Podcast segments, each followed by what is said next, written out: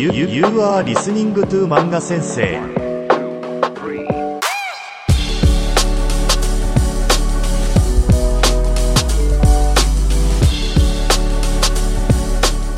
everybody. Welcome back to the Manga Sensei podcast. If you want to support this podcast, please make sure to listen through the ads. I know they're a pain in the butt. And if you'd like to support us even farther, please check out our Patreon as well as our website, uh, where we have tons of free information for you. As we continue to get more patrons and more people following this podcast and listening to the ads, or help us turn the ads off by getting more people on Patreon, honestly, then um, we can actually do much more and hopefully bring back the comic. Um, that being said, let's talk about something kind of fun. So um, today we're going to be talking about ni. In fact, we're going to be talking about ni in a new way. Um, we've talked about ni previously, how it can be uh, an arrow pointing to something um, that you know it's where you're going, it's what you're doing. Um, today, we're going to be talking about when not to use ni. Um, one thing I find very powerful or useful in learning a language is when not to do something. If you learn when not to use something, it pushes your brain to learn when you can use something else, and it gives you rules in your head that you can directly follow.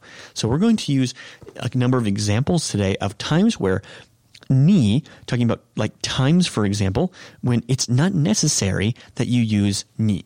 So a couple of these are days. So if I want to say, um, let's say tomorrow, 明日, or yesterday, 昨日, or 今日, um, today, I don't need to use ni for that. I don't need to say 今日に. I can just say 今日, or I can say 昨日. Um, so if I want to say today, I study Japanese, 今日日本語を勉強します. I want to say 今日に日本語を勉強します. I can just say 今日. I can omit the ni there because one, it's implied.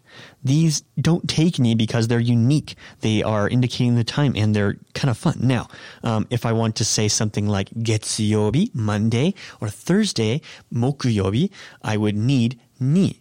Okay, so if I want to say getsuyobi, 約束があります. Getsuyobi would be Monday. 約束、月曜日に I could say. Sorry, I wanted to make sure that's clear there. Uh, 僕は月曜日に約束があります. I have a day, I have an appointment on Getsuyobi or Mokuyobi I have a party. Uh, Please come to my party that I have on Thursday. That's going on Thursday.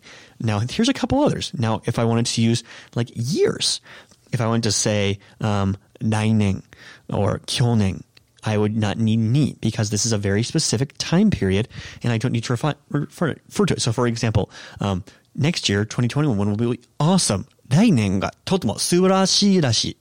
or I tell me you らしい。し、と願っています。I just hope it is. Um, most things are better than 2020, right, guys?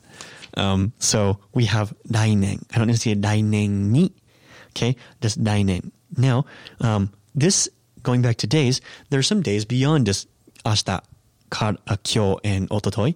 There's, of course, Asate, which is the day after tomorrow, and there's Ototoi, which is the day before yesterday. Now, so whether it's Ototoi, Kino, Kyo, Ashita, or Asate, any of those five days do not need ni. They're implied and they don't match with it. So if I want to say something along the lines of, uh, the day before yesterday, I read a really good book. Ototoi, kekko subarashi hou no yomimashita yo. I don't need to use ni I usually just put it at the beginning of the sentence. Now, there's a couple of other ones. Things such as like, kurisimasu, um, doesn't need ni. Um, now, but if, um, let's see here. Uh, for example, so actually, you could take ni for Christmas because it's non-native. Um, however, a specific time period like kyo would not. That's right. However, um, there are times where it's optional. So if I want to do such as um, natsu, the summer, or huyu, the winter, I, I don't need ni. I could use if I want to. It's not incorrect. These are often times where it's implied. So, konnatsu ni, uh, this natsu, this summer, uh, yoku, hiking ni dayo. I'm going to do a lot of hiking. Um, or I'm going to do a lot of kayaking.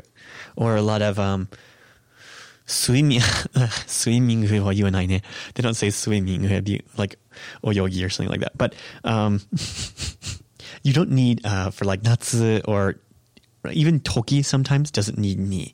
Um, it stresses it. In fact, when it does though. So if I want to like this summer, like this is the summer I do something, ah, この夏に I'm going this summer, 日本に行きます.